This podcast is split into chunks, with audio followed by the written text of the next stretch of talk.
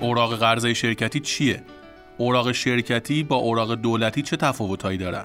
چه عواملی بر نرخ اوراق بدهی شرکتی اثر می‌ذاره؟ وضعیت اوراق بدهی شرکتی در ایران چگونه است؟ چه موانعی برای استفاده شرکت ها از اوراق بدهی برای پروژه بزرگشون وجود داره؟ و چشمانداز این نوع از اوراق در بازار تأمین مالی ایران در آینده چگونه خواهد بود؟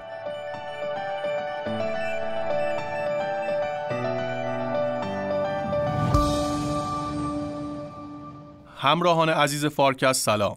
من مهران بهنیا هستم و با قسمت سوم از فصل دوم فارکست اقتصادی و مالی با شما خواهم بود. موضوع این قسمت اوراق بدهی شرکتی یا همون corporate bond ه که به کمک آقای دکتر مسعود طالبیان آقای دکتر مهدی حقوالی و میهمان عزیزمون آقای دکتر سعید اسلامی به بررسی جوانب مختلف این موضوع می‌پردازیم. آقای دکتر سعید اسلامی از نامهای آشنا و با تجربه ارزشمند در بازار سرمایه ایران هستند که بسیار خوشحالیم دعوت ما رو برای حضور در این قسمت پذیرفتند. برای سالها اساسا تنها مسیر تامین مالی از طریق بدهی بانک ها بودن در کشور ما ولی از یه دوره شروع شد که اوراق مشارکت منتشر بشه چیزی که خب شبیه باند هایی بود که در دنیا منتشر می شدن تو اوراق مشارکت قرار نبود سود ثابت تضمین شده پرداخت بشه سودها به صورت علل حساب پرداخت می شد پروژه های رمز یک بار مصرف سفته الکترونیک هوشمندسازی پرداخت عوارض خروج از کشور شناسنامه هوشمند گذرنامه گواهینامه کارت خودرو و عرضه و صدور تمام الکترونیک بیمه‌نامه هوشمند توریست صدور سیم کارت. همه پروژه هایی که بر اساس شیوه ها و ایده های نوآورانه فینتک بنا شده. تو کشور ما این فعالیت ها رو شرکتی تماما ایرانی به اسم گرایش تازه کیش با برند تجاری GSS انجام میده. این شرکت برای خودش اهدافی رو تعیین کرده. از جمله ایجاد سهولت در عرضه خدمات دولتی و حاکمیتی. و تا الان تونسته راهکارهای خلاقانه ای با محوریت تحول دیجیتال ارائه بده. علاوه بر این در توانمندسازی رهبران بانک ها و مدیران تاثیرگذار قدم بزرگی برداشت. گروه شرکت های گرایش تازه کیش کارخانه نوآوری و فناوری اطلاعات. سلام عرض می‌کنم خدمت دوستان عزیزم آقای دکتر سعید اسلامی آقای دکتر مسعود طالبیان و آقای دکتر مهدی حق علی. سعید جان با شما شروع می‌کنم. چرا حجم بازار اوراق قرضه شرکتی تو ایران انقدر کوچیکه و اساسا این بازار پا نمی‌گیره؟ منم اول اجازه می‌خوام سلام از کنم خدمت شنوندگان محترم این پادکست بگم که خیلی خوشحالم خدمت تو مهران عزیز مهدی و مسعودم. امیدوارم که اطلاعات مفیدی به شنوندگان بدید. منم چیزهای جدیدی یاد بگیرم. ببین سوالت ابعاد مختلفی داره. اولا که کل مسئله بازار بدهی به شکلی که امروز وجود داره که اوراقی در بازار مورد معامله قرار بگیره مسئله به نسبت نوپایه در اقتصاد ایران. به ویژه از وقتی که دولت تصمیم گرفت که بخشی از تعهدات خودش رو از طریق انتشار اوراق در حقیقت بده و بعد تامین مالیاش هم از طریق انتشار اوراق انجام بده این بازار شروع کرد بزرگ شدن. به طور سنتی بنگاه های ما حتی بنگاه های بزرگ ما هم عادت داشتن به اینکه تامین مالیشون از طریق شبکه بانکی انجام بدن. همین الانم هم که من دارم با شما صحبت می‌کنم آخرین گزارش ها میگه که ما 90 درصد بازار بدهیمون تسهیلات بانکی. یعنی کلا فقط ده درصد اوراق بدهی هست که خب اونم بخش بزرگیش عملا دولتی هست. یعنی ما در 1400 در انتشار بخش خصوصی کمتر از 7 درصد هم بوده در انتشار اوراق بدهی توسط بخش خصوصی. برای این به طور سنتی هم بنگاه ها عادت داشتن که از بانک ها تامین مالی کنن هم اساسا بازار بدهی به این شکلی که امروز داره توسعه پیدا می‌کنه چندان وجود نداشته. طبیعتا هم به دلیل محدودیت های بودجه که به طور مرتب و هر سال وجود داشته مهمترین ناشر هر سال دولت ها بودند و خب این باعث میشه که خب اوراق دولتی اگرچه توضیح خواهم داد که اوراق بدهی شرکتی هم در ایران به دلایل تضمین هایی که گرفته میشه و ملاحظات محافظه کارانه ای که نهادهای ناظر بازارهای مالی ما دارند به نسبت اوراق سیفی هستند ولی به حال بسیاری از قوانین و مقررات به نفع خرید اوراق دولتی هم هست. یعنی صندوق های سرمایه گذاری اونا تو نصاباشون براشون راحت تر محاسبه میشن.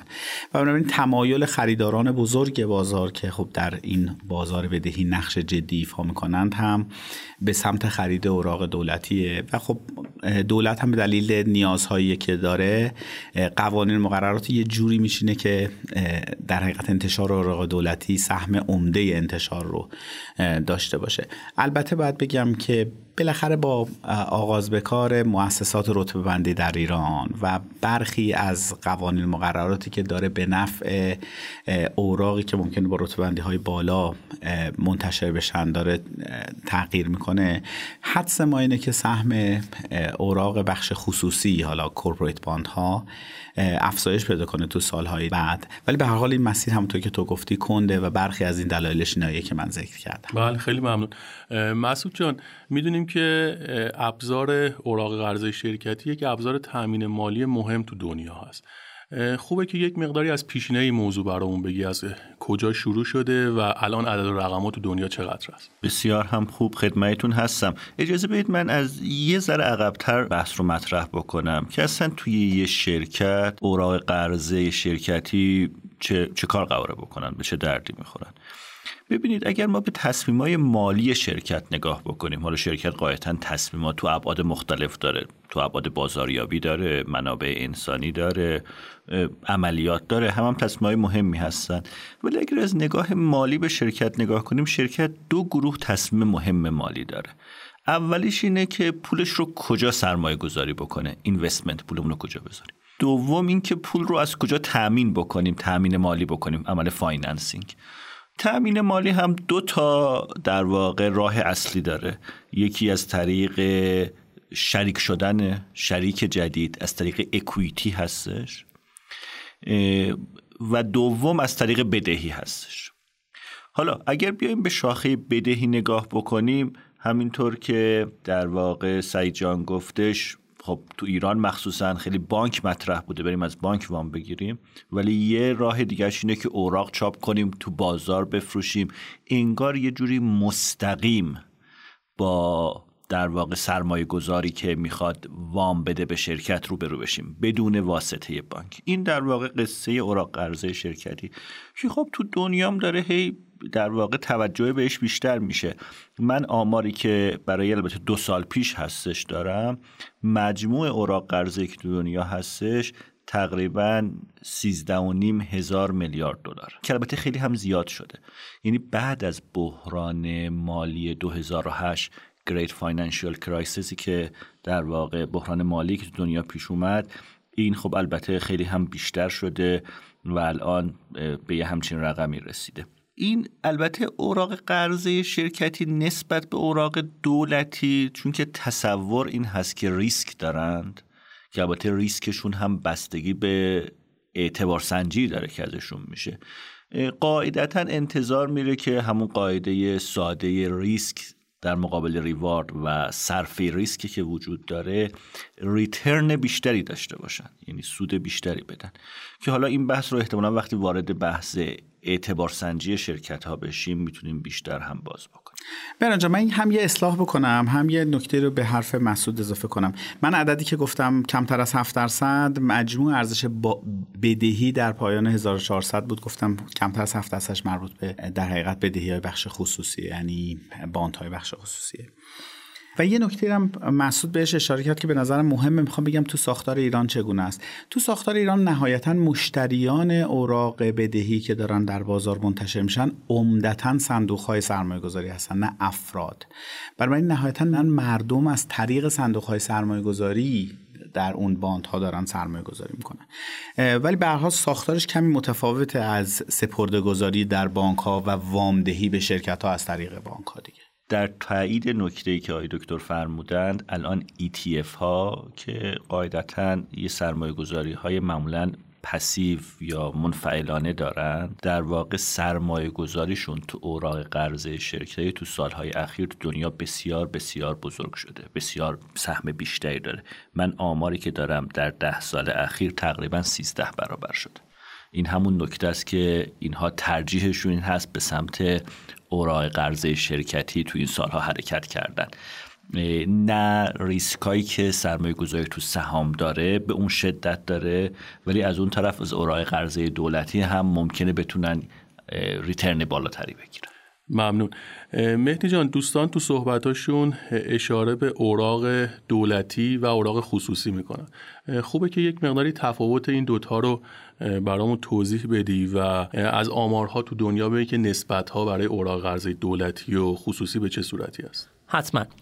توی شواهد تاریخی که ما داریم اتفاقا به نظر می‌رسه که بازار اوراق قرضه و اون چیزی که حالا باند مارکت میگیم با اوراق قرضه دولتی یا حالا حاکمیتی آغاز شده و بعدا به حالا بخش خصوصی هم تسری پیدا کرده. یه نمونهش این هستش که یه زمانی ونیز حاکمان ونیز وقتی در جریان یک جنگی بودند و نیاز داشتن اون جنگ رو تأمین مالی کنند رفتن و یه جورایی از مردم خودشون تأمین مالی کردن با این قول که از طریق غنایمی که از جنگ دست میارن و از طریق مالیات در آینده بیان اون رو باز پرداخت کنن. بنابراین اوراق قرضی دولتی زودتر از اوراق قرضی خصوصی وجود داشته و همچنان هم بخش بزرگتری از بازار بدهی حالا اوراق قرضه رو تشکیل میدن. ولی همونجوری که سعید جان گفتن انتشار اوراق شرکتی توی ایران هنوز واقعا با اون استقبالی که انتظارش رو داریم مواجه نشده. ایشون به اون نسبت کوچیکی که اوراق قرضه شرکتی در ایران دارن نسبت به اوراق قرضه دولتی اشاره کردن. توی دنیا واقعا اینطوریه که تقریبا این نسبت 60 به 40 هست. یعنی 60 درصد اوراق حالا بگیم اندازه بازار اوراق قرضه اوراق قرضه های دولتی هستند و 40 درصدش اوراق شرکت های خصوصی هستند بنابراین آره اوراق قرضه دولتی بازارش بزرگتره چون دولت ها واقعا با توجه به کسری بودجه قرض گیرندگان بزرگی هستند اما شرکت های خصوصی هم به جد دارن ازش استفاده می‌کنن. ببینید من به نظرم خوبه چون مهدی جان توضیح داد. من این آمار رو بدم. ببین در ایران از 510 همت ارزش اوراق بدهی که وجود داره در اردیبهشت 1401 411 تاش دولته و 45 همت هم سازمان های دولتی هن. یعنی نگاه می‌کنی می‌بینی که تقریبا داره یه سهم مثلا 90 درصدی رو دولت و سازمان های دولتی می‌گیرن. و دیگه خصوصی و شهرداری و بانکی رو هم دیگه کمتر از 10 درصد رو دارن. می‌گیرن. بنابراین مشخصه که همطور که در حقیقت این فارکست با سوال تو ایجاد شد این بازار برای بخش خصوصی در ایران هنوز چندان پا نگرفته و چندان جدی نشده. تازه بسیاری از این شرکت های بخش خصوصی هم که ما میگیم اوراق منتشر کردن اگه بری ترکیب سهامداریشون رو نگاه کنی می‌بینی یه جورایی عملا حتی شاید از نگاه مردم دولتی یا شبه دولتی محسوب بشن. شرکت های بسیار بزرگی که هنوز بخشی از سهامشون کامل واگذار نشده. یعنی عملا شرکت های 100 درصد خصوصی هم نیستند. ممنون. مسعود جان مهدی توضیح داد که دولت ها به اعتبار اینکه در آینده یه درآمدهایی نصیبشون میشه مثلا درآمدهای مالیاتی رشد می‌کنه وضعیت دولت بهتر بشه الان میان اوراقهایی منتشر می‌کنن و به نوعی از آینده قرض می‌کنن. الان پول از مردم می‌گیرن و مردم هم بنا به اعتبار اون دولت میان بهشون قرض میدن. برای شرکت های خصوصی به چه صورته؟ اینو از کجا مردم می‌تونن اعتماد کنن به شرکت که بتونن اوراق رو خریداری بکنن؟ درسته. ببینید شرکت ها هم در واقع یه جوری قرضگیری از آینده است. شرکت در واقع به اعتبار اینه که کسب و کاری داره. این کسب و کار رونق داره ممکنه بیشترم رونق بگیره رشد بکنه و قرار درآمد ایجاد بکنه و از این درآمد بدهی یا پرداخت بشه. ولی ببینید دولت وقتی ارز رایج خودش مثلا دولت ایران به ریال دولت آمریکا به دلار آمریکا اوراق چاپ می‌کنه اطمینانش خیلی خیلی بیشتره چون که حتی اگر درآمد نداشته باشه با این مکانیزمایی می‌تونه منجر به چاپ پول و پرداخت در واقع اوراق قرضه بشه. برای این اگر کشوری دولتی اوراق قرضه چاپ بکنه البته به شرط اینکه به ارز خودش باشه به در واقع کارنسی خودش باشه ما انتظار دیفالت انتظار نکول نداریم. چون که می‌دونیم آخرین راه حلش هم موجود هستش. البته اگر همین دولت ها به ارزی غیر از ارز خودشون اوراق چاپ بکنن اون موقع برای دولت ها این سوال هست که می‌تونن پرداخت بکنن یا نه. چون که توی تاریخ هم توی همین چند دهه اخیر مواردی وجود داشتی که دولت ها نتونستن اوراق قرضشون رو پرداخت بکنن یا نخواستن پرداخت بکنن. چون که نخواستن هم می‌تونه یه گزینه برای دولت ها باشه. وقتی تو نظم جهانی شما دادگاه و اینا به اون شکلی که داخل کشورها داری عمل نمی‌کنه. حالا اگر برگردیم به شرکت خب این جدی تره. که شرکت می‌تونه به دلایل مختلف دچار مشکل بشه حتی به در واقع ورشکستگی منجر بشه و نتونه که بدهیش رو پرداخت بکنه. برای همین هستش که ما تو شرکت ها در واقع ارزیابی اعتباری خیلی مهم میشه. یعنی یه نهاد مستقلی که به در واقع بهش و به ارزیابیاش اعتماد هست بیاد بگه که از نظر من این شرکتی که می‌خواد نشر بده اوراق رو اوراق انتشار بده چقدر معتبره؟ الان ما توی آمریکا سه تا در واقع شرکت ارزیابی اصلی داریم. که کارشون اصلا همینه که شرکت های دیگر رو میان ارزیابی می‌کنن ها؟ حالا البته تو ایرانی یه مقدار قصه متفاوت هست که حالا یه مقدارش تر شده یه مقدارش هم احتمالاً تو ادامه صحبت تر میشه. به این معنا که توی ایران تا حالا تجربه که ما داشتیم شرکت هایی که اجازه انتشار اوراق داشتن شرکت های کاملا معتبر بودن. ولی اگر تو دنیا نگاه بکنیم اینطوری نیست. برای همین شما از شرکت های کاملا معتبر تریپل ای که رنگ بالا میشه داری تا شرکت هایی که میان دبل این این بیان سیان و در واقع رنگ رتبه های مختلف دارن. و هر چقدر شما به سمت پایین حرکت می‌کنی. یعنی با اعتبارات پایین تر طبیعتا انتظار اینه که نرخ تنزیلی که برای اوراقشون استفاده میشه بالاتر باشه. من از صحبت مسعود استفاده کنم. برای اینکه این موضوع برای پژوهشگران هم حتما اهمیت داره. در حقیقت هم تو که مسعود توضیح داد اوراق بدهی کوتاه مدتی که توسط دولت ها منتشر میشن در هر کشوری عملا به معنای ریسک فری ریت یا نرخ بهره بدون ریسک شناخته میشه. یعنی فرض ما اینه که اینها معتبرترین اوراقی هستن که در یک بازاری منتشر میشن. طبیعتا نرخ اوراق بعدا راجبش صحبت خواهیم کرد. به زمان سررسید مربوطه به کیفیت ناشر مربوط به حجم اوراقی که داره منتشر میشه بسته به ناشرش ممکنه مربوط باشه.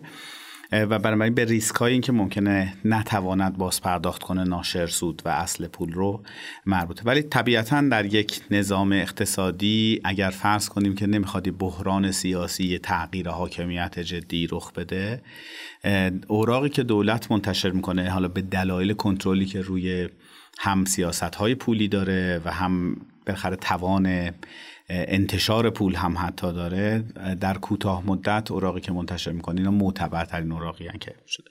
شاید این ورود خوبی باشه به موضوع نرخ طبیعتا. همونطور که توضیح دادم اوراق ممکنه زمان سررسیدشون بزرگتر بشه بنابراین با یه ریسکایی طبیعتا در بلند مدت مواجهن. اوراق ممکنه که وسیقه داشته باشن یا نداشته باشن. بسته به حجم انتشار به نسبت ناشر ممکنه که اوراق ریسکاش متفاوت بشه. بنابراین عوامل مختلفی روی این نرخ تاثیر داره.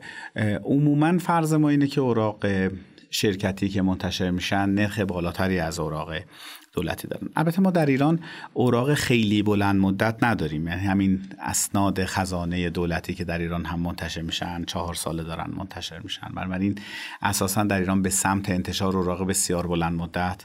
اونطور که در دنیا بالاخره در می‌خونیم که اوراق سی ساله هم گاهی منتشر میشه 20 ساله هم منتشر میشه. همین الان تو این سالها این نگرانی ها وجود داره که میگم نگرانی یعنی یه ترندیه که ممکنه باعث نگرانی هم بشه. متوسط سررسید اوراقی که منتشر شده توسط شرکت ها رشد کرده طی مثلا از 9 سال رسیده به 12 سال توی همین فاصله 2008 تا 2019 و الان با توجه به افزایش تورمی که در اقتصاد جهانی هست کم کم ممکنه مسائلی رو هم ایجاد کنه. در ایران ولی اوراق خیلی بلند مدت اساسا منتشر نمیشه.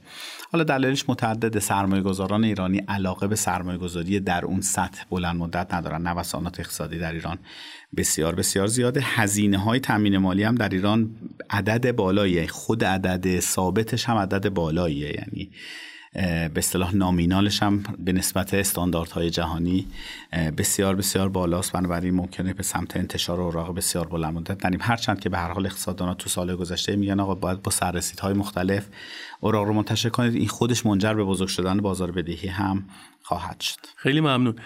مهدی جان ما تو اقتصاد نرخ رو در واقع ارزش زمانی پول تعریف می‌کنیم. اینکه شما الان مصرفتون رو به تعویق میندازید می‌ذارید برای فردا خب این حالا بسته به شرایط اقتصادی این نرخش تعیین میشه که اگه بخواید فردا مصرف کنید امروز مصرف نکنید چه میزانی بازدهی می‌گیرید.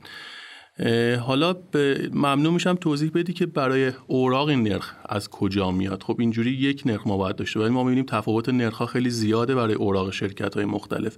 چه عواملی روی این نرخ اثر می‌ذارن دقیقا همونجوری که شما گفتی اون پایه‌ای ترین نرخی که توی هر اقتصاد میشه دید که در واقع یک شاخصی هست از بی صبری مردم در مصرف کردن. همون نرخی هست که در واقع شما گفتی به تعویق انداختن مصرف امروز هست و می‌خوایم در ازاش چقدر پاداش بگیریم که فردا این رو مصرف کنیم. این تقریبا همون چیزیه که به عنوان ریسک فری ریت نرخ بدون ریسک ما میگیم. یعنی توی دنیایی که عدم قطعیت وجود نداشته باشه ریسک وجود نداشته باشه صرفا بی صبری من در مصرف کردن تعیین کننده این خواهد بود که من امروز پولم رو می‌ذارم توی یک سرمایه گذاری مثلا به یک شرکتی یا به یک دولتی قرض میدم و سال آینده اون رو پس می‌گیرم. چقدر بیشتر؟ به اندازه این نرخی که میگیم حالا نرخ بدون ریسک. اما خب توی دنیای واقعی علاوه بر این بی صبری خود مصرف کننده ریسک هم وجود داره عدم قطعیت هم وجود داره.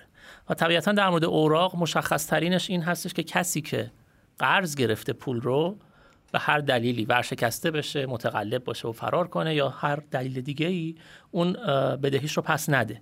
بنابراین این بنیادی ترین در واقع رابطه finance به وجود میاد که هر چی ریسک بیشتری وجود داشته باشه نرخ بیشتری یا return بیشتری بازگشت بیشتری هم مورد انتظار خواهد بود.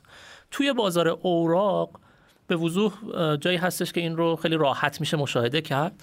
چون حالا مثلا توی بازارهایی که یه مقداری بالغتر هستن متعددتر هستن ناشران اوراق قرضه به وضوح شما می‌بینید که یک سری شرکت هایی که بهترین رده بندی رو دارن AAA هستن مثلا مایکروسافت.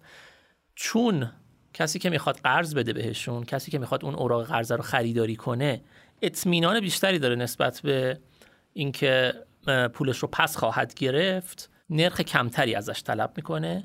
به نسبت یه شرکتی که اصلا تحت فشار شدید مالیه. به شدت ریسک ورشکستگی براش وجود داره. آمریکایی‌ها بهش میگن جانک بانده یعنی یه چیزی شبیه آشغال میمونه. اونجا خب احتمالا احتمالا که نه حتما یه نرخ بازگشت بیشتری ازش طلب می‌کنن. بعد نیست بگیم که در مورد دولت ها هم همینطوره. یعنی همونطوری که مسعود جان گفتن در اکثر مواقع برای هر دولتی در هر زمانی در واقع نرخ بهره بدون ریسک یعنی اون قرض گیرنده که بدون ریسک هست اون دولت در نظر گرفته میشه که داره به واحد پولی خودش اوراق منتشر می‌کنه. اما یک لحظاتی هم بوده توی تاریخ که می‌بینیم واقعا وقتی که سرمایه گذارا خیلی نگران شدن که آیا این دولت هم ممکنه پایدار باشه یا نباشه یا با یه ریسک پس ندادن مواجه بشه حتی توی اون زمینه هم یه مقداری طلب بازده خودشون رو بردن بالا. توی سال 2011 یکی از شرکت های رتبه بندی توی آمریکا که مسعود جانم اشاره کردن خود دولت آمریکا رو یه درجه داونگرید کرد. یعنی گفت از نظر ما همیشه دولت آمریکا AAA بوده. بالاترین درجه رو داشته. ولی الان به بعد ما یه درجه میاریمش پایین که به خاطر بحثایی بود که سر حالا کسری بودجه آمریکا بود اون موقع. و یه تلاطم نسبتا زیادی رو توی اون موقع شاهد بودیم که اتفاق افتاد به خاطر اینکه اسمپی گفته بود که نه حالا دولت آمریکا هم انقدری ممکنه بهش اطمینان نباشه. شبیه ها همینو توی بحرانی که بدهی مثلا یونان داشت تجربه کردیم اونم به یه همچین حالتی بود. بنابراین اینکه ریسک قرض گیرنده اهم از دولتی یا خصوصی چقدر باشه اصلی ترین عامل تعیین کننده است. یه بعد دیگه این وسط میاد که بعد زمانی هست. طبیعتا اگه من دارم برای سی سال قرض می‌گیرم توی این سی سال عدم قطعیت بیشتره نسبت به کسی که داره برای یک سال قرض می‌گیره. بنابراین خیلی طبیعیه که نرخ مورد انتظاری که برای اوراق سی ساله داریم در حالت طبیعی خیلی بیشتر از اون نرخی باشه که برای اوراق یک ساله در نظر هم مهدی هم مسعود مثالهایی زدن از اینکه نرخ اوراق منتشر شده توسط دولت هم تلاطم داشته. حتی مثالهایی وجود داره که دولت ها نکول کردن یعنی نیمدن سود یا اصل پولشون بدن. در ایران یک تجربه جالبی وجود داره که شاید بشه این موضوع رو مورد بررسی و تحلیل هم قرار داد. دولت ایران اومد در یه سالهایی بدهی هایی که به پیمانکاران رو داشت رو تبدیل به اوراق کرد به اصطلاح securitize کرد اینها رو. و خب اینا رو منتشر کرد. بعضی از این بدهی ها برای مدت ها بود که پیمانکاران از دولت طلب داشتن و دولت نداده بود. چون در مراوده دولت با پیمانکاران احتمالا روابط بلند مدت و مذاکرات و اینها هم اثرگذار بود. ولی وقتی اینا رو تبدیل کرد به اوراق اینا پیمانکاران رفتن اوراقشون رو در دول در بازار فروختن. خیلی جالب بود که اون اوایل حتی نرخ بالای 40 درصد هم بود. برای اینکه بسیاری از سرمایه‌گذاران می‌گفتن آقا این دولت همون دولتیه که پول پیمانکارا رو تو 15 سال گذشته نداده. چطور ممکنه الان بده البته یه دلیل دیگری همون وقت وجود داشت برای اینکه نرخ بالا بود. و اون بود که بسیار از این پیمانکاران مدت ها بود از دولت پول طلب داشتن و واقعا نیاز نقدینگیشون بالا بود با یه دیسکانت زیادی اینا رو تو بازار فروختن. ولی کم کم که دولت تعهداتش رو در سررسید پرداخت کپون ها انجام داد این نرخ اومد پایین و خب امروز می‌بینیم که وای تی ام اوراق دولتی مثلا هولوش 22 23 اینا داره. تغییر می‌کنه. بنابراین نشون دادن این که آقا اون ناشر داره تعهداتش رو عمل می‌کنه کلی نرخ رو آورد پایین. حتی اگه دولت باشه تاثیر می‌ذاره. سیگنالی که بازار می‌گیره از اینکه چقدر اون ناشر ممکنه که به تعهداتش عمل کنه. اتفاقا جز مثالای بسیار خوبه که ببینیم حتی دولت هم ممکن نرخ منتشر کنه اوراق و خیلی نرخ بالاتر از نرخ معمول بازار بین بانکی و بانکی و اینها باشه. و به نظرم یه درس خیلی خیلی بزرگی بود. یه موضوع مهم دیگری هم وجود داره. شاید جاش توی این پادکست ما نباشه. اما اساسا گفته میشه که وقتی اوراق به عموم منتشر میشه یکی از آثارش اینه که رفتار ناشرم تغییر می‌کنه. یعنی اون دولتی که راحت پول پیمانکارا رو نمی‌داد و به تعویق مینداخت وقتی با پابلیک مواجهه نمی‌تونه بدعهدی کنه. برای اینکه می‌دونه آثار اجتماعی و اقتصادی بدعهدی نهاد حاکمیت در اوراقی که او به طور عموم منتشر شده ممکنه بسیار زیاد. باشه. من تو ادامه بحثی که مطرح شد و نکته که مهدی در مورد مثالی که زد کرد تا دولت آمریکا توی بازه از زمان در مورد اعتبار بازپرداخت بدهیاش اورای قرضش ممکن بود بعضیا تردید داشته باشن یا اطمینان کامل نداشته باشن. من خاطره ای به ذهنم رسید گفتم شاید تعریفش مفید باشه. ببینید اینکه چی شد که دولت آمریکا در مورد اعتبارش اعتبار پرداخت اوراق قرضش ابهامی به وجود اومد. خب قاعدتا به تلاطمای بین دولت و کنگره مربوط بود که حالا شاید مشاهده کردید. نزدیک آخر سال که میشه خیلی وقتا کنگره میگه من ببین اجازه نمیدم دولت بیش از این وام بگیره بیش از این قرض بگیره. در واقع یه سقف قرضی که یه سقف قرض گرفتنی که کنگره برای دولت تعیین کرده به اون سقف که دولت می‌رسه خب همه نگران میشن که خب قرار چقدر بیشترین ادامه پیدا بکنه. و خب یکی دو دهه اخیر به ما نشون داده هی این سقف داره افزایش پیدا می‌کنه. ولی بالاخره اگر یه موقع کنگره بگه بیشتر از این نمیشه قرض گرفت یه سوال جدی هست که دولت آمریکا چجوری می‌خواد اوراقش رو پرداخت بکنه؟ پول نداره. یعنی درآمدی که از مالیات و مسیرهای مختلف دیگری هست اونقدری نیست که جواب هزینه ها و باز پرداخت اوراق رو بده. برای همین این اتفاق منجر به این شد که دولت در واقع در مورد اعتبارش یه تردیدی به وجود بیاد. من خاطرم از جلسه بود از همین شرک... یکی از این سه تا شرکت بودند اومده بودند و صحبت می‌کردن. حالا من خاطرم نیست. S&P بودش یا فیچ بود یا مودی بود. و اینا که علا رقم این که دولت آمریکا رو از AAA تریپل A تنزیل داده بودن به double A دانشگاه کلمبیا همچنان triple A بود. و خب سوال بود که آخه رو چه حسابی؟ شما دانشگاه که حالا business نیست درسته یه شهریه ای می‌گیره حقوق چهار تا استاد میده نمی‌دونم شهریه چهار تا دانشجو رو میده. شما اینو triple A نگه داشتی؟ و دولت آمریکا رو میگی ببین به نظر من دیگه triple A نیست double A ه و جوابی که دادن جالب بود. من از این جهت برام توجهم جلب کرد که چقدر اعتبار سنجی یه سازمان می‌تونه کار پیچیده ای باشه و به عوامل مختلف باید نگاه بشه. گفت ببین دانشگاه کلمبیا یه شبکه بزرگی از فارغ و تحصیلات داره که این فارغ و تحصیلات خیلی هاشون خیلی پول دارن. همشون نه خیلی هاشون خیلی پول دارن. و اینا اگر سونامی هم بیاد و اصلا نیویورک آب ببره و دانشگاه کلمبیا هم خراب بشه دوباره میسازنش. ما نگران نیستیم. هیچ وقت نگران باز پرداخت اوراق قرضه دانشگاه نیستیم. البته در همون اوردری که چاپ می‌کرد دیگه و لازم بود چاپ اگه لازم بود چاپ بکنه. برای همین فکر کردم این از این جهت جالبه که چطور اعتبار سنجی یه سازمان واقعا فقط نمیشه صورت حساب سود و زیان آدم بذاره جلوش ترازنامه رو بذاره جلوش بگه اعتبارش انقدره. خیلی عوامل پیچیده تری می‌تونن توش دخیل باشن. مهران من از مثال محسود یه وامی بگیرم دو تا موضوع رو مطرح کنم. یکی اینکه همونطور که مسعود گفت اعتبار سنجی کار به نسبت پیچیده ای اگرچه من و مهدی و مسعود و تو الان اشاره می‌کنیم که این موضوعات روی اعتبار یک اوراقی که می‌خواد منتشر بشه تاثیر داره. ولی همین شرکت های بزرگ هم از مدل های مختلفی برای اعتبار سنجی استفاده می‌کنن و لزوما کاملا شبیه هم بررسی نمی‌کنن. این موضوع اول. موضوع دوم مسئله که شاید در زیر مثالی که مسعود زد مطرح باشه و اون اینه که حجم انتشار هم در رتبه اعتباری اون اوراق تاثیر داره. من یه مثال خیلی ساده بزنم. اگه فرض کنیم که رفتن و وام گرفتن هم نوعی بالاخره بدهی ایجاد کردنه. من اگه مثلا با حقوق ماهی 20 میلیون تومان برم بانک بگم آقا یه وامی به من بده که باز پرداختش مثلا ماهی 6 میلیون تومنه ممکنه بانک به من بگه که اوکی تو آدم معتبری هستی برای اینکه این کار رو انجام بدی. راحت هم وامو به من بده.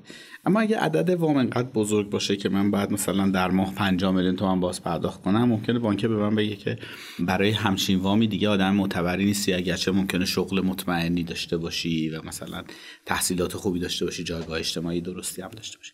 بونگو هم همینطوره. بسیار از بونگو ها برای اینکه یک عد مثلا 100 میلیارد تومان اوراق منتشر کنن معتبرن. ولی همون بونگو اگه بخواد 2000 میلیارد تومان اوراق منتشر کنه اونچنان ساختار سرمایه‌اش به هم میزن میریزه یا ممکنه جریان های نقدیش اجازه باز پرداخت نده که اون اوراق دیگه رتبه خوبی نخواهد گرفت.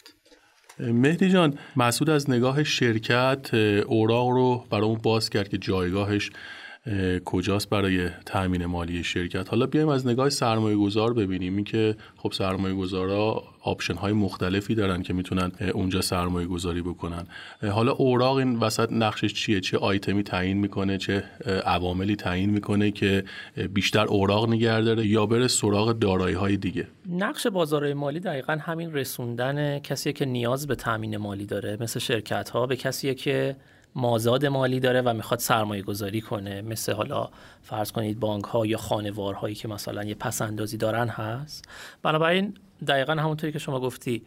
یه وجه یک طرف این بازار اوراق همون شرکت ها هستن یا حالا مثلا دولت ها هستن که نیاز مالی دارن. یه طرفش هم کسانی هستن که می‌خوان سرمایه گذاری کنن و ممکنه توی سبد سرمایه گذاریشون به اوراق قرضه هم به عنوان یک دارایی یک رده دارایی یا asset class نگاه کنن که قابلیت سرمایه گذاری رو داره.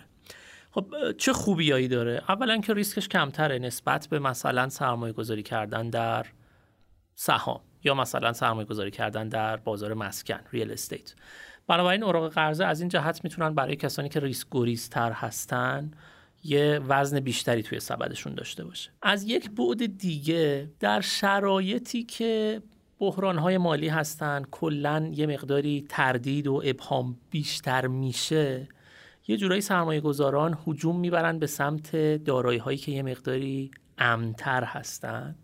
و خب اونجا هم مثلا اوراق قرضه به شرط اینکه از یه حدی بالاتر باشه نرخی که دارن در واقع معامله میشن بر مبناش نرخ بازده مورد انتظار اونجا هم می‌تونن مورد توجه سرمایه گذارا قرار بگیرن. یه مثال بزنم. توی بازارهایی که اوراق قرضه مختلفی داریم مثلا از AAA داریم تا C که یه رده نسبتا پایینی محسوب میشه. زمانهایی که رونق اقتصادی احتمال ورشکستگی برای کلیت شرکت ها کم هست این تفاوت نرخ کمتره. تفاوت نرخ بین بهترین اوراق قرضه با مثلا بدترین اوراق قرضه. اما اگه فردا یه خبر یه فاجعه یه جنگی چیزی بیاد یه بحران مالی بیاد که ناگهان ترس از رکود و بحران مالی بیشتر بشه یهو می‌بینی که این تفاوت بین نرخ بهترین و نرخ بدترین خیلی بیشتر میشه. یعنی اون موقع سرمایه‌دارا میگن اگه من قراره توی اوراق یه شرکتی سرمایه گذاری کنم که احتمال ورشکستگیش بالاست خیلی باید به من نرخ بیشتری نسبت به اوراق کم ریسک پیشنهاد کنی. این تفاوت بهش میگن spread یعنی بین حالا بهترین و بدترین. توی زمان بحران مالی این اسپرد خیلی افزایش پیدا می‌کنه. بنابراین از این جهت هم توی شرایطی که عدم قطعیت وجود داره طبیعتا سمت کسانی که می‌خوان ریسک گریز باشن توی پورتفوشون اهمیت بیشتری پیدا می‌کنه fixed income حالا یه ذره هم در مورد ایران بحث کنیم. ما توی ایران با این پدیده مواجه هستیم که نرخ سودی که بانک ها دارن پیشنهاد می‌کنن به شکل خیلی عجیبی از نرخ تورم کمتره. بنابراین این همون چیزی است که میگیم نرخ بهره منفی داریم دیگه. الان اگه فرض کنید مثلا تورم پارسال 45 درصد بوده یا 50 درصد بوده نرخی که یه سپرده گذاری که حد اکثر تونسته باشه از یه بانکی بگیره 20 درصد. یعنی کسی که پولش رو تو بانک گذاشته بوده 30 درصد منفی بوده. همین رو ما تقریبا توی اوراق قرضه هم داریم. یعنی الان بالاترین نرخ اوراق قرضه که حالا اوراق قرضه دولتی رو بگیم داریم می‌بینیم توی بازار یه چیزی حدود 23 درصد برای اوراقی که مثلا سر رسیدشون 3 سال 4 سال دیگه است. خب در شرایطی که تورم به نظر میاد از این رقم بیشتر باشه بنابراین یه نرخ بهره منفی رو دارن اوراق هم میدن. اینا ممکنه باعث بشه که زائقه سهامدارا کمتر باشه به سمت اینکه برن اوراق قرضه رو به عنوان یه چیزی توی سبد خودشون قرار بدن. من یه نکته رو اضافه کنم. توضیح داده شد راجع به سرمایه گذاران و زائقشون طبیعتا کسانی که توی اوراق بدهی سرمایه گذاری می‌کنن عمدتا افراد ریسک و ریستری هستن. اما همین بازار هم زائقه های مختلفی رو سرمایه گذارانش دارند. یکی یک دسته مهم از سرمایه گذاران در بازارهای اوراق بدهی سرمایه گذاران نهادی هستند. اینها ممکنه به دلایل متعدد از جمله سرمایه‌گذاری های بسیار بلند مدت یا نیازهای به جریان های نقدینگی کاملا مطمئن ترجیح میدن که مثلا یه جریان نقدی خیلی مطمئنی رو دریافت کنن تا اینکه مثلا بازده بالاتری دریافت کنن. مثلا صندوق های بازنشستگی. اینها خب از طرفداران اوراق بدهی هستن در بازارها. یا مثلا صندوق های با درآمد ثابت که ما امروز در ایران هم داریم و خب حجمشون هم بسیار زیاد شده مشتری اصلی اوراق دولتی هم همین صندوق ها هستن. اینها خب تقریبا چیزی هم که تضمین کردن حالا بعضا تضمین هم وجود نداره. عملا چیزی که سرمایه گذار به اون امید اومده توشون سرمایه گذاری کرده مقدار ثابتی هست. برای اینا ترجیح میدن با یه نرخ اندکی بالاتر سرمایه گذاری کنن و بتونن کار انجام بدن. برای اینا تمایل زیادی به سرمایه گذاری در اوراق بدهی دارن. بنابراین یه دسته سرمایه گذاران که زائقه ریسک و ریستری دارن و نیازهای نقدینگیشون مطابق جریانهای نقدینگی که اوراق بدهی بهشون میده کاملا مشتریان این دسته از اوراق هستن. من یه بخشش رو می‌فهمم. مثلا بانک ها از طریق صندوق هایی که وابسته به اون بانک هستن علاقه داشته باشن که بیان توی صندوقی که مثلا 23 درصد یا 25 درصد نرخ بازگشتشون هست سرمایه گذاری کنن. چرا؟ چون برای بانک اون هزینه پولش اون پولی که حالا باید به سپرده گذار بده یا حالا 15 درصد برای کوتاه مدتش یا حالا 17 درصد 18 درصده. بنابراین این طرف اگه 25 درصد بگیره خودش یه سود خوبی این وسط ساخته. ولی برای بقیه سرمایه گذاران نهادی همیشه برای من این سوال بوده که یه نرخ بهره خیلی منفی چطوری می‌تونه یک سرمایه گذاری رو که بالاخره می‌خواد بازدهی مثبت داشته باشه رو توجیه می‌کنه که بیاد توی این صندوق ها سرمایه گذاری کنه من اگر اجازه بدی یه بخشش رو توضیح بدم. ممکنه یه بخشش هم البته همچنان سوال باقی بمونه. ببین اولا در ایران ما درسته که میگیم طبقات مختلف دارایی وجود دارند ولی بسیاری از این طبقات مختلف دارایی امکان سرمایه گذاری راحت توشون وجود نداره. liquidity شون بسیار بسیار پایینه. ما حتی بازار سهاممون هم در بعضی از بخشاش مشکل liquidity داره. ولی مثلا بازار سکه بازار ارز بازار مسکن مشکلات بسیار جدی liquidity دارن. توی دو دهه گذشته در بسیاری از این بازارها گاهی قفل ایجاد شده یا مثلا بازارها به اصطلاح امنیتی شدن. یعنی مثلا یه دوره می‌گفتن هر کی یه دلار هم بره خرید و فروش کنه ما میگیریمش. بنابراین ممکنه بسیاری از سرمایه‌گذاران تمایل نداشته باشن که مبالغ بالا یا سهم جدی از سرمایه‌گذاریشون رو به سرمایه‌گذاری در ارز و طلا اختصاص بدن. مسکن هم trading lot ش خیلی بالاست چون در ایران securitize نشدن ابزارهای مربوط به املاک و مستقلات. تریدینگ لاتش خیلی بالاست. یعنی من اگه الان 50 میلیون 100 میلیون تومان داشته باشم عملا امکان سرمایه گذاری در حوزه املاک و مستقلات رو ندارم. بنابراین دسته هایی که من می‌توانم به راحتی سرمایه گذاری کنم و نقد شونده باشه چندان زیاد نیستش.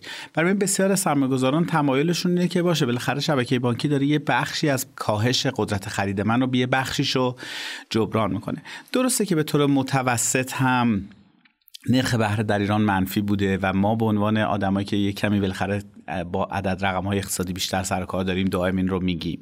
اما کسی که داره بیرون نگاه می‌کنه برخی از سالهایی رو هم می‌بینه که نرخ بهره نرخ بهره مثبتی بوده. ببینید به لحاظ روانی هم اتفاقات مهم خیلی در ذهن آدم باقی میمونه. حالا این موضوعات مالی رفتاری ممکنه یه جلسه هم بعدا بعدها بخوایم راجبش صحبت کنیم.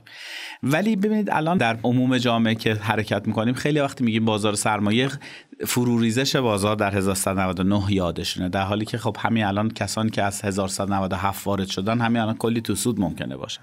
برای اتفاقات مهم تو ذهن سرمایه گذارم باقی مونه برای من وقتی میگیم بازار سرمایه ترس عمومی نسبت به در ذهن بسیاری از سرمایه گذاران وجود داره. نکته بعدی هم اینه که در ایران بسیاری از سرمایه گذاران نهادی یه جورایی وابسته به نهاد دولتی و حاکمیتی و غیره و اونا به هر حال تمایلشون در اوراق با درآمد ثابت یا سپرده های بانکی و غیره خیلی زیاده کمان که همونطور که هم توضیح دادم همین الان هم بازار بدهی ما 90 درصدش عملا شبکه بانکی یه توضیح دیگه هم شاید این موضوع باشه که نرخ بهره حقیقی رو نرخ بهره اسمی منهای تورم انتظاری تعریف می‌کنیم.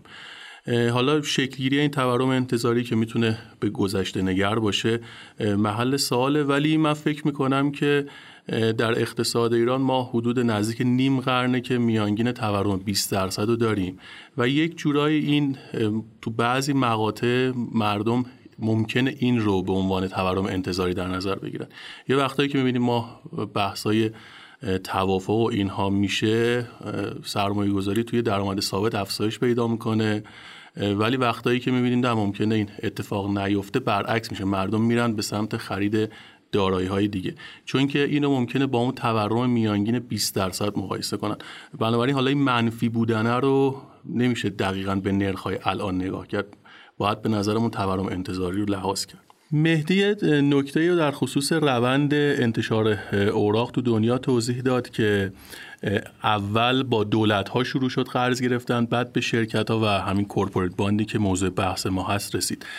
سعید جان ما تو ایران هم سالهای گذشته بحث اوراق مشارکت رو داشتیم که برای پروژه های خاصی منتشر می شد حتی دوره هایی هم بانک مرکزی اوراقی منتشر می کرد تا رسیدیم به سالهای 93 و 4 که این شکلی از اوراق بدهی دولتی رو که الان داریم شروع شد به انتشارش.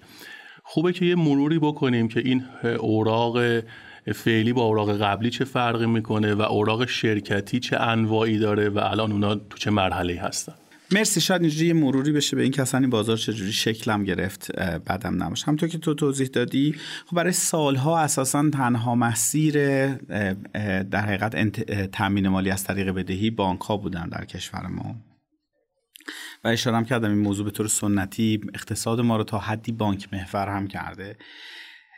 ولی از یه دوره شروع شد که اوراق مشارکت منتشر بشه. چیزی که خب شبیه باندهایی بود که در دنیا منتشر می شدن ولی باز اصرار این بود که آقا ما نگیم اوراق قرضه برای اینکه نوعا قراردادش یه جوری بود که قصد داشت که به صورت مشارکتی باشه. و تو اوراق مشارکت قرار نبود سود ثابت تضمین شده پرداخت بشه. سودها به صورت علل حساب پرداخت می شد و وجوهی که جمع می شد هم صرف یک پروژه مشخص و دقیق می شد بنابراین شهرداری ها رفتن اوراق منتشر کردن دولت ها اوراق منتشر کردن.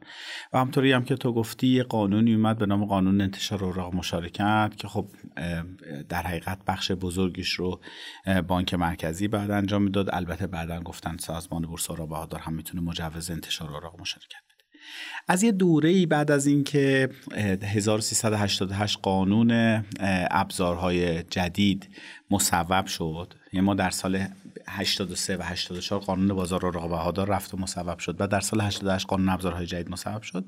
در حقیقت این مارکتی به نام سکوک قرار شد که راه بیفته. شرکت ها شروع کردن که انواع مختلف سکوک رو راه اندازی کردند.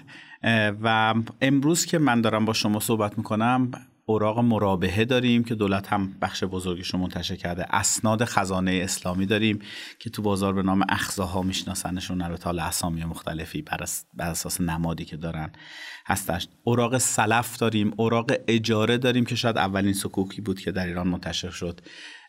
که برن هواپیما بگیرن در حقیقت باش اوراق منفعت داریم. همچنان اوراق مشارکت در بازار داریم. البته سهمش بسیار بسیار دیگه کم شده. الان فکر کنم از اوراق مشارکت آتستندینگ یعنی منتشر شده دوازده نیم همت باقی مونده.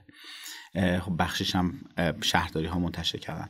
اوراق گام داریم که پارسال برای اولین بار عملا منتشر شده اوراق رهنی داریم که به دلیل همون مسئله ای که ما در نرخ ها داریم که مهدی بهش اشاره کرد خیلی پا نگرفت برای اینکه عملا وام های رهنی ما بسیار سوبسیدایزدند یعنی بانک ها نمی‌تونن با نرخ بهره واقعی وام رهنی بدن. برای این جمع کردنشون و دوباره وام دادنشون عملا انگار که دوباره یه زیانی رو به ناشر تحمیل می‌کنه. اوراق خرید دین اوراق استثنا اینها هم مصوب شورای عالی بورس شدن و امکان انتشار براشون وجود داره. اینکه اینا چه تفاوتهایی با هم دیگه دارن عمدتا بر اساس عقد اسلامی که پشت اینا هستش تفاوتاشون تعریف میشه و مصرفی که اون پول پول جمع آوری شده می‌تونه بهش برسه و البته شیوه باز پرداخت که حالا حتما دوستان می‌تونن با یه سرچ ساده تو اینترنت انواع اوراق سکوک رو ببینن. می‌دونم سازمان بورس دارم یه در حقیقت محتوایی رو منتشر کرده و روی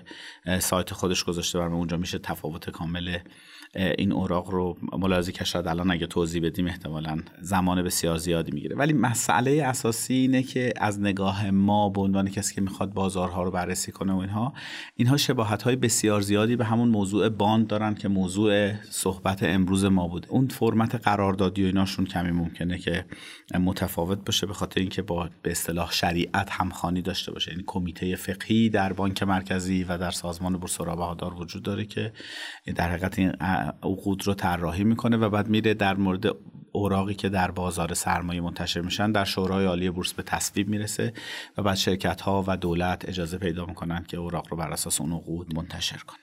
سعید جان فرایند انتشار اوراق برای شرکت ها تو ایران خیلی طولانیه. چند ماه طول می‌کشه و خیلی کاغذ بازی های زیادی داره و نرخش هم بالاتر از تحصیلات در میاد براشون.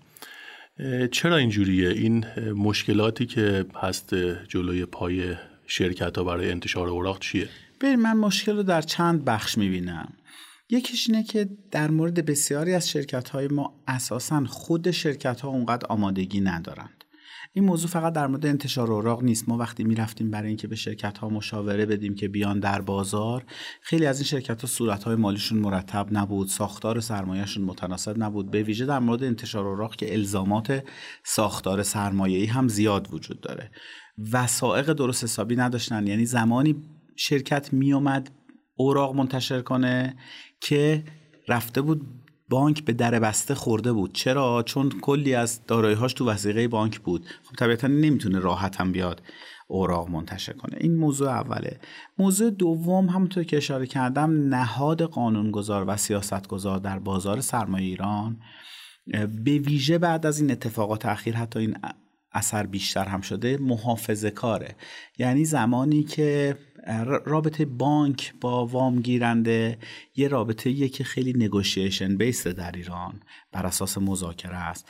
ولی رابطه ناشر با دارنده اوراق اساسا اینجوری نیست. یعنی وقتی که مثلا شرکتی شرکت بزرگی میره هزار میلیارد تومان اوراق منتشر می‌کنه این اوراق ممکنه دست چندین هزار نفر باشه یا دست صندوق های سرمایه گذاری متعددی باشه عملا امکانی که با همه اینها ارتباط بگیره دیگه وجود نداره. بنابراین اگر مشکلی در باز پرداخت پیش بیاد نهاد کلی بازار سرمایه و سازمان بورس بهادار با چالش بسیار جدی مواجه میشه. از این جهت سازمان بورس بهادار در تدوین قوانین مقرراتش به نسبت تا حالا محافظه کارانه عمل کرده. یعنی به شما میگن مثلا تا مدت ها به شما می‌گفت برو تضمین بانکی بیار. یعنی حتی باز هم یک بنگاهی که می‌خواست اوراق منتشر کنه باشه آخرش با بانک و وصل می‌شد. و دلیلش هم اشاره کردم. خب این بازار هم بازار نوپا بود بسیار از چیزها تجربه نشده بود. یعنی ما نمی‌دونستیم قوانین مقرراتی که گذاشته میشه کاملا همه چیش درسته. یا نه. به نظر این مشکلات تا طی سالهای آینده رفع خواهد شد با بزرگ شدن بازار و اینکه به هر حال مؤسسات رتبه بندی هم یکی دو سالی فعالیت جدیتری رو شروع کردن الان دیگه بالاخره rating بعضی از شرکت ها رو درآوردن به همین دلیل هم اوراق خصوصی که در ایران منتشر شده از نظر ریسک کاملا شبیه اوراق دولتی هن در ایران. با تو بازارم با نرخ کمی تفاوت معامله میشن. بخاطر که تضمین بانکی خیلی هاشون پشتشونه خیلی هاشون collateral یا وثایق خیلی جدی و مهمی دارن. بنگاه های کاملا درجه یک ما هستن که رفتن اوراق منتشر کردن. ما طبیعتا برای بزرگ شدن بازار و تنوع اوراق و اینکه سرمایه گذاران با ذائقه های ریسک پذیری مختلف بتوانند سرمایه گذاری کنن نیاز داریم که انواع مختلف شرکت ها به انتشار اوراق دست بزنن بنابراین این موضوعات هم کمی بروکراسی اون ور رو زیاد کرده. نرخ چرا بالاتره؟ نرخ به دلایل متعددی بالاتره. یکیش البته اینه که وقتی اوراقی در بازار منتشر میشه ارکان متعددی براش ایجاد میشه و خب اون ارکان هر کدومی ممکنه یک نرخی بگیرن. نکته دوم اینه که واقعیت اینه که شاید این نرخ به نرخ واقعی نزدیکتره تا نرخ بانکی ما. یعنی همونطور که توضیح داده شد نرخ بانکی ما نرخ های سوبسیدایزدی هستن اساسا و همونها هم خیلی وقتا برای شبکه پولی ما مشکلات بسیار جدی ایجاد کرده. به همین دلیل بسیاری از بنگاه های ما علیرغم اینکه ما میگیم نرخ رشد نقدینگی در کشور بالاست دسترسی به تسهیلات شبکه بانکی هم ندارن به خاطر اینکه اونجا چون عملا یک رانتی وجود داره قرار گرفتن تو اون صف و اینا برای بسیار از شرکت ها امکان پذیر نیست. اما یک نکته رو باید بگم و اون اینه که شاید با وضعیت امروز اقتصاد ایران امکانه که شما برید 2000 میلیارد تومان از یک بانک وام بگیرید دیگه حتی برای شرکت های بزرگمون هم وجود نداشته باشه. از این جهته که احتمالا شرکت های بزرگ ما برای تامین مالی های بزرگ در حوزه بدهی مجبورن دیگه به بازار سرمایه مراجعه کنن. در ادامه صحبت های خوب سعید جان و حالا شاید به عنوان نزدیک شدن به خاتمه بحث من اینو اشاره کنم که درسته ما گفتیم توی ایران هنوز شرکت ها از اوراق قرضه به عنوان یک ابزار تأمین مالی خیلی کم استفاده می‌کنن و با توجه به محدودیت هایی که الان نظام بانکی ما داره همون نکاتی که سعید جان اشاره کردن خیلی جا داره به نظر میاد که اوراق قرضه بیشتر بشن. ولی اینم بعد نیست اشاره کنیم که توی دنیا هم این قضیه کاملا همگن نیست. مثلا توی آمریکا 80 درصد تأمین مالی بدهی شرکت های آمریکایی داره از اوراق میاد در حالی که فقط 20 درصدش داره از وام بانکی میاد. این یه سر طیفه. یه سر طیفه مثلا میشه چین که تقریبا 97 درصد تأمین مالی بدهی شرکت ها داره از بانک ها میاد. حالا اتحادیه اروپا و ژاپن و مثلا انگلستان هم یه چیزی این بینا بین هستن. بنابراین شاید هنوز این جوابش مشخص نیست که نقطه بهینه آیا وجود داره که باید انقدر از نظام بانکی بیاد انقدر از اوراق قرضه. این هست ولی میشه تقریبا مطمئن بود در مورد ایران این قضیه وجود داره که هنوز اوراق قرضه بیشتر جا دارن بست پیدا کنن و شرکت ازشون بیشتر استفاده کنن. یه نکته دیگه که نکته حالا برای خود من جالب بود این هستش که علا رغم این که اوراق قرضه ما اوراق اسلامی هستن الان و بالاخره توی یه کمیته فقهی تصویب شدن ولی بعضی از سرمایه گذاره یا بعضی از نهادها هنوز خودشون یه مقداری تردید دارن. من بعضی از نهادهای خیلی بزرگ مالی رو می‌شناسم که اصلا علاقه ای ندارن توی خیلی از این عقود اسلامی اصلا شرکت کنن چه به عنوان ناشر چه به عنوان سرمایه گذار چون در موردش تردید دارن که آیا منطبق بر اون قوانین ربا و در اسلام هست یا نیست. بنابراین این خودش یه عامل عقب نشستن یه سری از سرمایه گذاره شده. نمیگم حالا خیلی گسترده است این مسئله ولی بعضی از نهادهای خیلی بزرگ مالی ما هستن این دغدغه رو دارن. آره نکته جالبی بود این که گفتی حد بهینه وجود نداره. ولی خب از اونجایی که شرکت های ایرانی تو تامین مالی خیلی مشکل دارن شاید همچنان جا برای انتشار اوراق قرضه شرکتی وجود داشته باشه. خیلی ممنون از مشارکت همه دوستان. امیدوارم که بحثمون برای مخاطبین فارکست هم مفید باشه. در این قسمت تلاش کردیم موضوع اوراق بدهی شرکتی یا corporate bond رو باز کنیم. و به ابعاد مختلف اون بپردازیم. شرکت ها و سایر بنگاه های اقتصادی برای تأمین مالی سرمایه گذاری خودشون نیاز به منابع مالی بزرگی دارن و این منابع رو از نهادهای واسطه‌ای مثل بانک ها دریافت می‌کنن. یعنی بانک ها وجوه رو از مردم جمع می‌کنن و در اختیار شرکت ها و نهادهایی که به این منابع نیاز دارن می‌ذارن. اما شرکت ها می‌تونن از روش های مختلفی مستقیما از مردم یا سایر شرکت ها و نهادها قرض بگیرن و یکی از این روش ها انتشار اوراق بدهی شرکتیه. مردم و سایر آهاد اقتصادی به واسطه اعتبار و نقش شرکت ها در اقتصاد و با در نظر گرفتن پروژه های اونها برای سرمایه گذاری و ایجاد درآمد و سود تو آینده می‌تونن منابعی به این شرکت ها قرض بدن. البته در اینجا هم نیاز به نهادهای مختلفی هست که این انتقال وجوه رو تسهیل کنه. مثلا نیاز به نهادهایی هست که میزان اعتبار شرکت ها برای انتشار اوراق رو رتبه بندی کنن. یعنی به مردم این سیگنال رو بدن که چقدر اوراق فلان شرکت ریسک داره و این شرکت چقدر در باز پرداخت بدهی خودش معتبره. اساسا اعتبار یکی از عواملیه که روی نرخ اوراق یک شرکت اثر می‌ذاره. به این معنی که وقتی ریسک باز پرداخت بدهی یک شرکت کمتر باشه اون اوراق راحتتر تو بازار خرید و فروش میشه. و این باعث میشه که اون اوراق نرخ کمتری داشته باشه. یعنی شرکت های معتبرتر با هزینه کمتری تامین مالی می‌کنن. اما عوامل دیگه ای هم روی نرخ اوراق اثر داره.